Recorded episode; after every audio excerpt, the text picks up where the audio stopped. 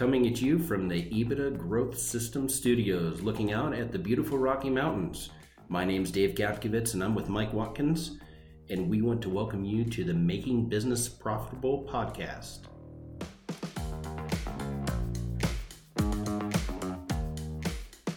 This podcast is brought to you by EBITDA Growth Systems, where we guarantee to double the value of your company within three years or give you your money back.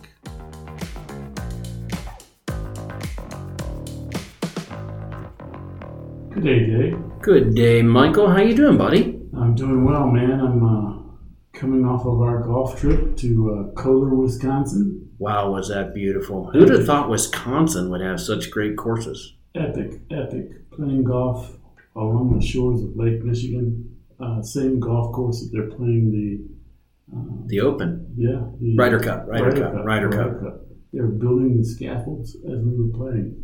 Amazing. Yeah, it's uh, how many golf balls did you lose? You know, I did. I did pretty good. I, I, you know, I didn't lose more than I lose locally.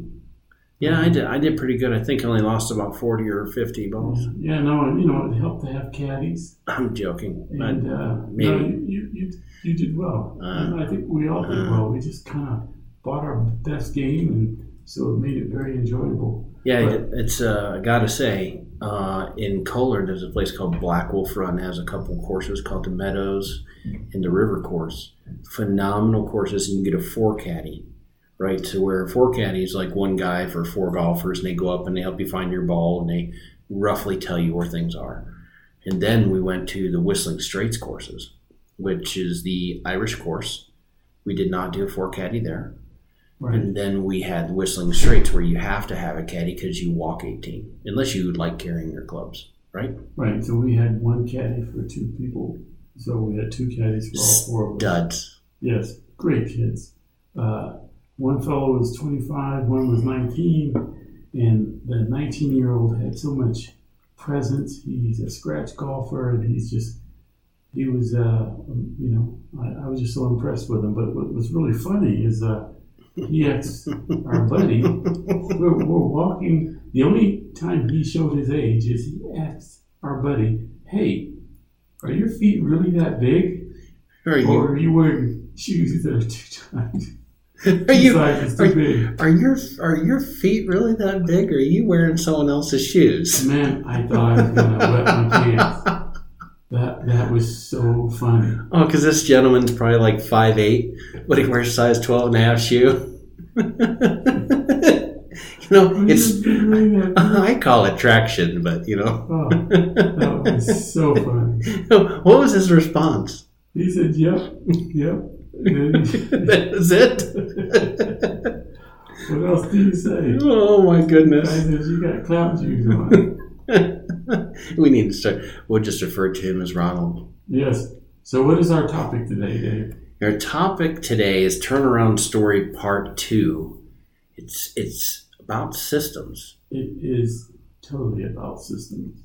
I love it. So the first, just to recap, the first Turnaround Story was all about culture, identifying culture, making sure you got the right people on the bus, getting everything moving in the right direction with the right people, getting people energized, right?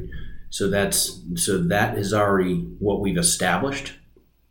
Now we're talking about systems. So imagine you have the bus, you have the North Star, you have a goal, and then you have your team, right?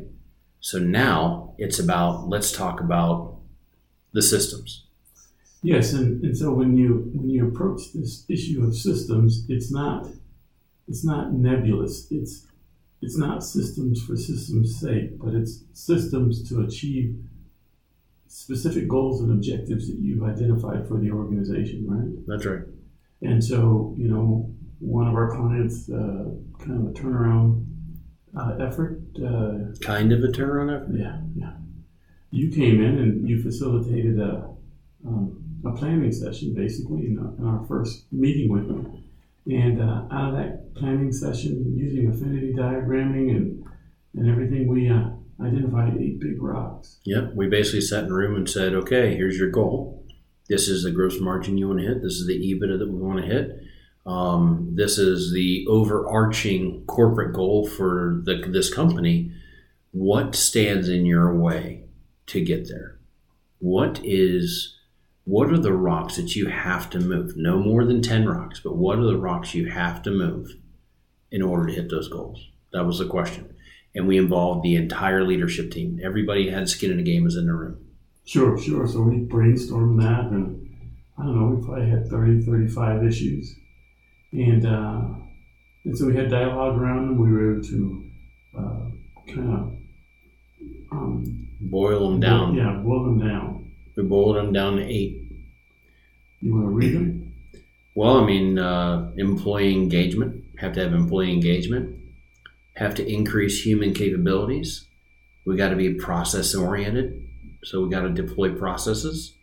We have to have a solid scheduling uh, system that everyone uses. We have to have normal gross margin reporting that comes out to leadership every day, so we know the score every morning. Um, these people opted to do a development center, and uh, really had to nail down sales mix. What are we going to sell? What are we going to make? We can't just sell or make anything, right? And then uh, we needed some equipment flexibility.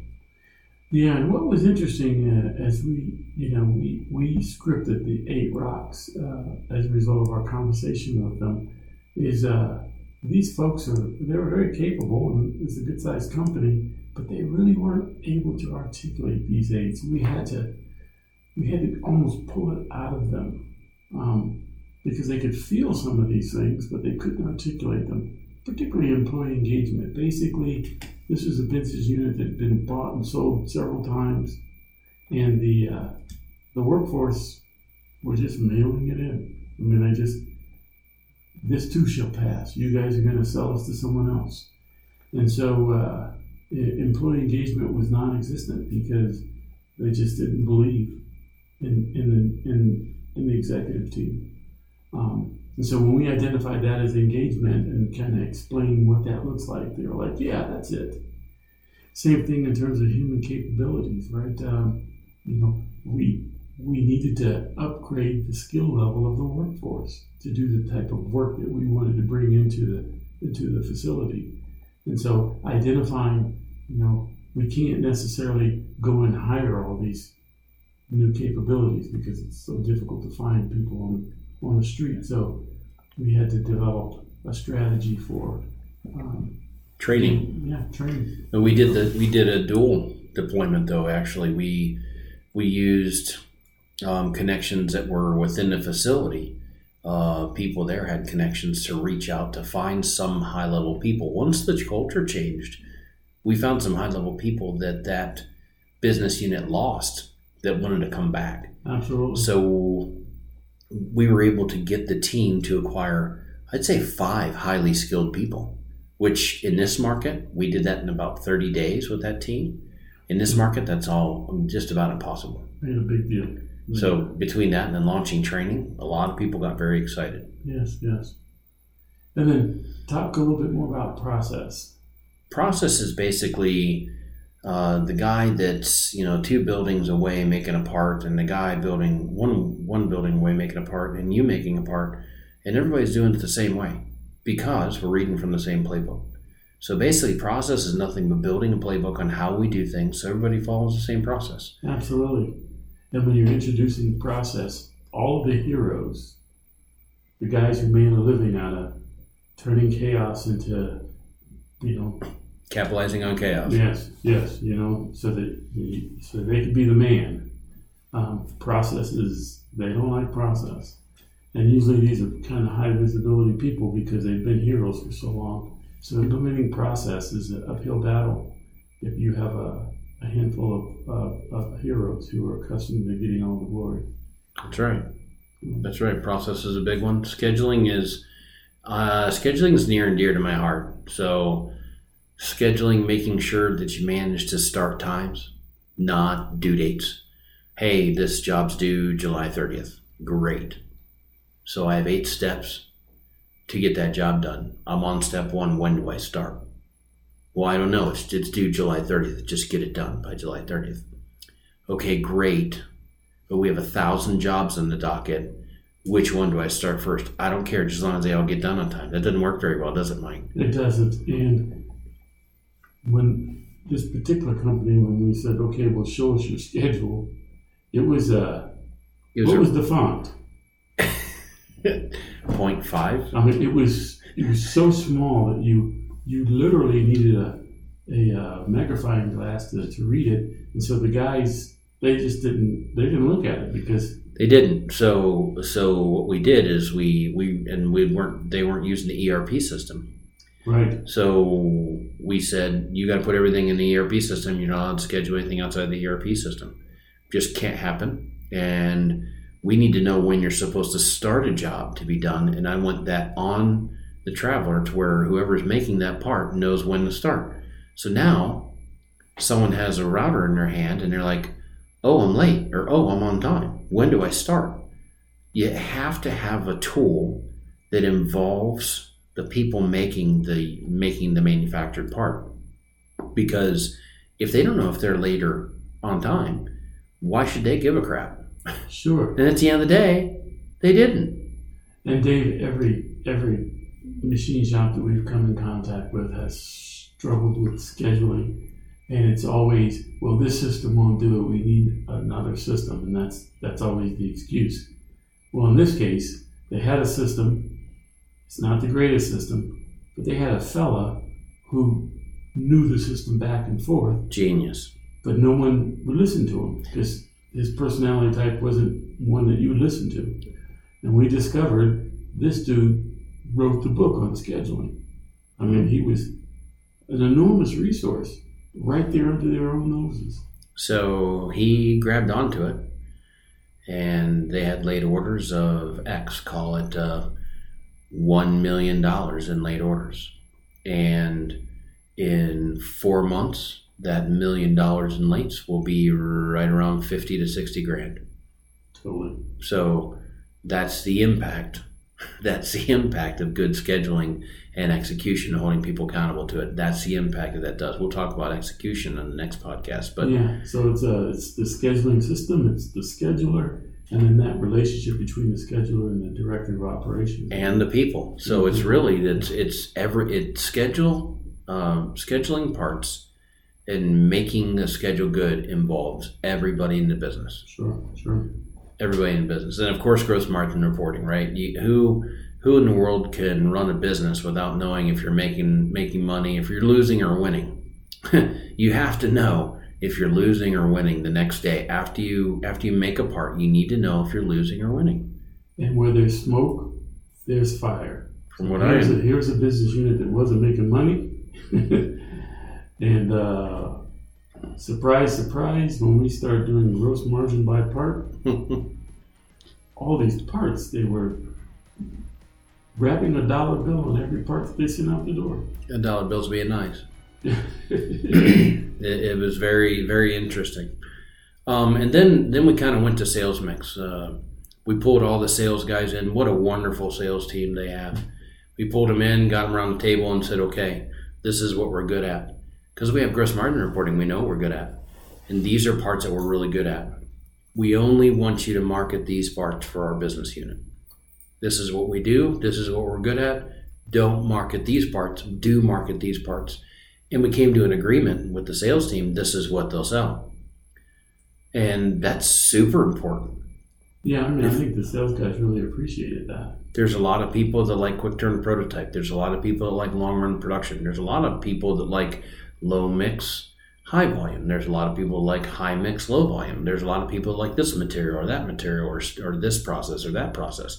But you got to be good. And I, we would implore you to be good at one thing. Absolutely. Whether it's machining metal, whether it's stamping, whether it's uh, molding, if you are a business unit, master your craft. Figure out what you're really good at, and what you if you don't know what you're good at, look at your gross margin. Your gross margin will tell you what you're good at, and bolt down to that. Yeah, and then declare it and stand by it and uh, hold fast. And, yeah, hold fast through mm-hmm. thick and thin because yep. you're going to get buffeted about with opportunity. It looks like opportunity, but it's really not opportunity because you can't. you you'll be you'll be back in the back in the same old cycle you were in before. So and then uh, and then equipment flexibility. Uh, and I know I'll go back to the last one, but equipment flexibility is basically there's a lot of manufacturers, O E Ms out there that want you to make a part and tag it to a serial number on a machine. Now that could be a milling machine, it could be a turning machine, it could be a Swiss machine, it could be a wire machine. Um, I'm call me a little awkward, but I consider a mill a mill a mill. It's a process. It's a milling process. It has three, four, or five axes, right? If you're real fancy, you can have more. Yes, I know that. But if you have three or four or five axes and you have a mill right beside it, it's the same brand, same control, same number of axes. Why shouldn't you be able to take a part and run it on either or machine, not just one of those two machines? But you need to be smart. You need to validate your piece of equipment. You need to prove it does exactly what you say it's going to do. You need to run test samples and prove that it runs to a certain measurement and a certain axis, and you're holding the accuracies you need to hold on that axis, right? So you need to do your due diligence, because whatever you make in this part, these this, uh, these these machines make things, make parts that impact human life. So it's a big deal. So. But the schedule, if you can only schedule machines, um, I'll just give you, for instance, there's one machine that has a load of twenty-eight hundred hours on it. Same brand, same machine sitting right next to it, three feet away, fourteen hours on it, fourteen. You would think you would want to take the machine with the two thousand hours on it and put some on the machine with fourteen hours and just put one guy in between the two machines, right? That makes sense, right? Sure, yeah. Oh no, oh no, sir, Reed Bob. You are only allowed to put parts on the machine with that serial number, even though the one next to it's identical. In fact, the serial number was only a few numbers different because I bought them at the same time. Unbelievable. It and, was unbelievable. And, I, and uh, so that's a big deal. And what does that do for your schedule? It makes it really hard to make money, right? So so that, that was the one thing. And the last thing, uh, if you don't mind me, I just took over, is the development center. Um, engineering, there's an engineering team here, and and they build a development center, and they took uh, the platforms, various platforms across the production facility, and they had every machine of every platform type, and they dropped it in that area, and they hired a very high-end asset to put in there. And now engineering doesn't have to jump and stop a machine in production and jump in there and get a part done. They have a development center to be able to develop a process, build a process, prove a process out, improve a process, and then deploy it to the floor and do training. Right? Yeah. So, I mean, it's so valuable. So valuable. So those systems, those eight systems are crazy. Yeah, those are the eight big rocks. And so we, you know, went through that process, identified them, had to define them a little bit more for them so they could uh, understand what, what, what the uh, rules of engagement were, if you were. And then uh, step two was to build a plan around um, those eight big rocks. Yep. We put, uh, we put different tabs in. We used Microsoft Teams. We dropped a file in there, and then we had uh, different tabs on that, and then we went through every single one of these and say, okay, employee engagement, what does that mean? What does it what does it mean to finish, and what are the five or six steps? And we assigned who is the who is the champion of that task. Okay, so we'll just pick a name out of the air, Bob.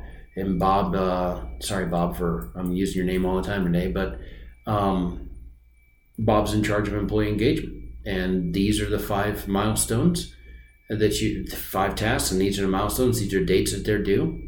And then every Wednesday we pull the team together and we go through all the tabs and who owned every project, right? Right, right. Mm-hmm. So that plan, as we went through, we had to list what it was and how many steps it took to get that done and declare an owner. And then what's, then what was it? Do you have anything to add to that, Mike? No, you know, Uh, I learned a new term with this uh, particular client, uh, the concept of a rail. That's what it is, yeah. I had not heard of a rail, but a rail is a running uh, action item list. And so every Wednesday, you, you sit down and you go through the, the rail for each one of the uh, eight big rocks. And um, you put people uh, on the hot seat, and you say, hey, this is supposed to be done yesterday. And uh, I, I don't understand why it's not done. And um, you only have to do that a couple of times and people start to understand how this works. Like, I better get my stuff done, because when I have to sit down and report on the rail, um, I don't want to be the one that says, uh, I, I just didn't get something done. That's a quick way to get into a five why, isn't it? Uh, absolutely. absolutely. You know, why didn't this happen? Why didn't that happen? Hey, when you get, okay, so the end date of this project is this date, it will not move. And we had we had a date for every one of these. We had a date for all these to be done, and we met every date for all of these eight eight big rocks. By the way, Yeah, and I'll tell you that up front, it was, uh, it was painful because uh, this team had not been accustomed to being held accountable. But in, in all fairness, um, they didn't particularly have goals and objectives to be held accountable to. So they were, everyone was, it's every man for himself. Um, they were just trying to do a good job every day. And uh, so to give them um, a laser-like focus on these eight big rocks, it was unbelievable. I mean, these people responded um, well beyond my expectations. I mean, they, we yeah. did we did lose a couple of people along the way, though. Uh, we didn't lose. After we first started, I would say within a week or two, by the time they brought us in full-time to engage, we didn't lose one leader in this entire group. Yeah, but when we when we started with the... Uh, we built the plan and we started executing against the plan and reporting on the rails. We had a fellow who just didn't have answers. Well, that was in two weeks. That was the first two weeks we really engaged with him with this. And uh, that was, yeah, yeah, you have to figure who's going to be on the bus and who isn't. Sure. That has to be part of your culture. That was part of the culture thing, right? It was, it was. So, and then the last step is you got to lay out a timeline. Every single thing you do has to have how many steps and how many milestones are on those and those dates, those completion dates. And otherwise, without, you can't have a plan without any dates. If you have a plan without any dates, all that means is it's just never going to get done. It's just, it's just going to languish. It's a list of stuff. You have to have dates and milestones to hold someone accountable and make sure they're doing a job, doing a good job. Without that, it just won't work. And you have to have regular meetings for that. So do we all like meetings? None of us love to have meetings all the time. So we're talking about an hour a week. Yes, yes. An hour a week to keep when we have five, six people we were holding accountable. Yes, and we and we said, hey, listen, um, you know, here's your rail. Can you go through it? And uh, if you had to talk yourself into an answer, we knew that you didn't. You hadn't done the, hadn't done the work. That's right. So it, you know, these meetings shouldn't run long. They only run on when you don't have an answer. You're right. And I'll tell you what, uh, this is a situation that when you have culture, culture is wonderful, you got to engage people. But after you have culture, you have to build systems. If you don't have systems, you don't ask your question, what is the North Star? What's going to keep you from getting there? Okay, let's list these things out. What does each thing mean? What? How do you get each one accomplished? And then you assign a champion over those things, and then you put dates on that. That is a system that you can take and you can build and you can launch with. And if you don't do that, you can have everybody as happy as all get out in the shop. But if you're not getting anything done and really identifying how that gets you to your North Star, you're not going to be nearly as successful as you want to be.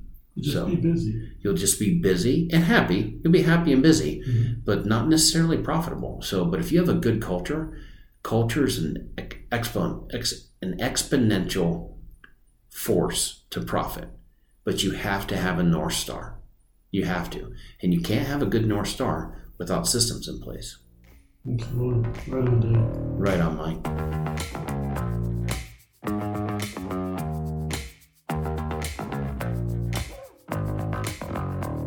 We at EBITDA Growth Systems do what we do to impact lives through improving business performance. To get access to our content or engage us in any way, you can reach our contact page or any of our information on our website at w w w dot ebitdagrowthsystems dot com.